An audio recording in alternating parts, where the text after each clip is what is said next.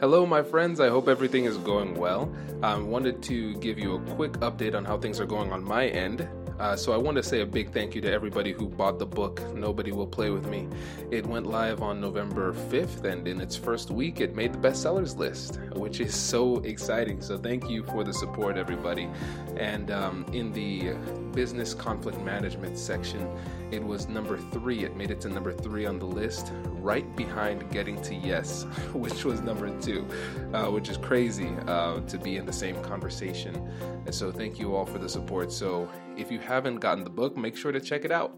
And so, for the listeners in the US, it is Thanksgiving week. So, happy Thanksgiving to everybody.